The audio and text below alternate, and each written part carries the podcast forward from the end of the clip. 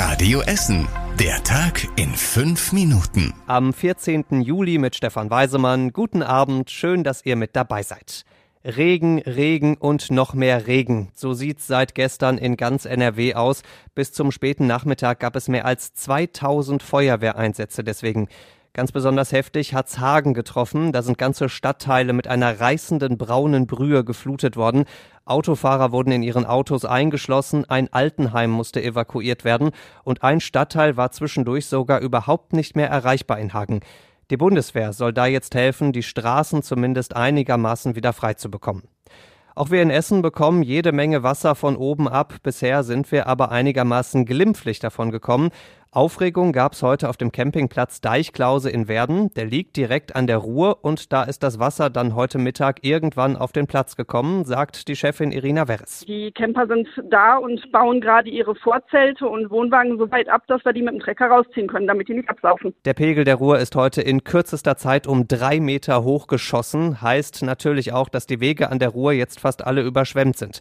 Die Feuerwehr musste in Karnap und dem Südviertel ein paar Äste wegräumen. Ansonsten, wie gesagt, bisher aber alles in Ordnung.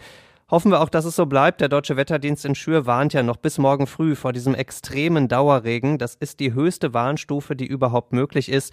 Heißt also für euch, bitte passt weiterhin auf euch auf. Bergeweise BioNTech, massenweise Moderna, genug Impfstoff ist inzwischen da, aber immer weniger wollen ihn haben. Wie also kommt der Impfstoff zu den Menschen, die noch nicht geimpft sind?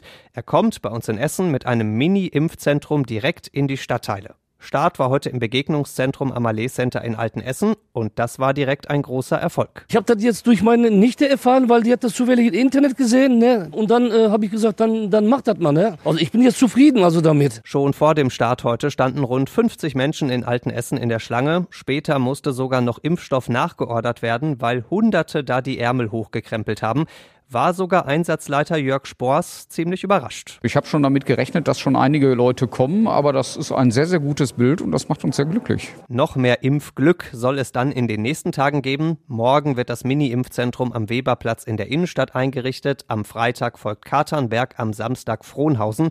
Und vielleicht gibt es so tatsächlich ja doch noch eine Invasion der Impflinge bei uns in Essen.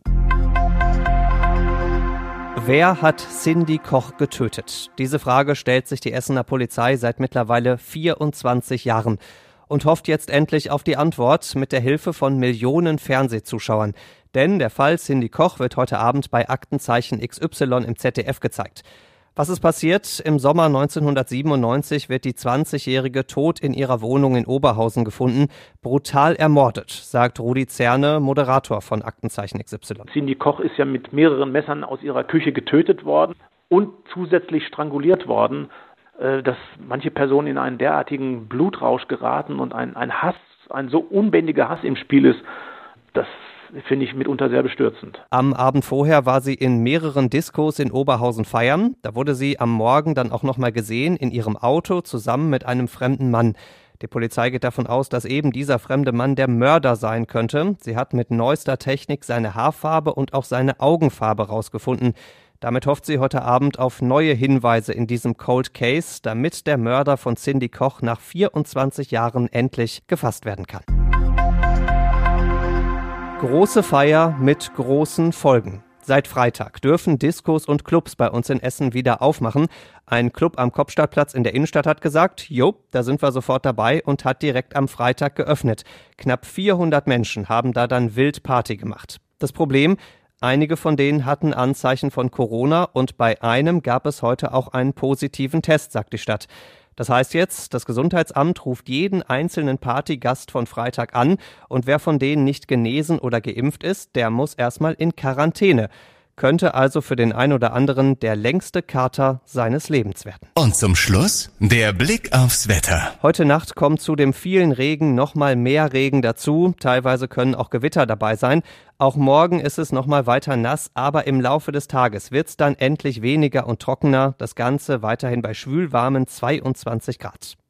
Die nächsten Nachrichten bei uns aus Essen gibt's bei Radio Essen wieder morgen früh ab sechs. Bis dahin wünschen wir euch einen schönen Abend. Das war der Tag in fünf Minuten. Diesen und alle weiteren Radio Essen Podcasts findet ihr auf radioessen.de und überall da, wo es Podcasts gibt.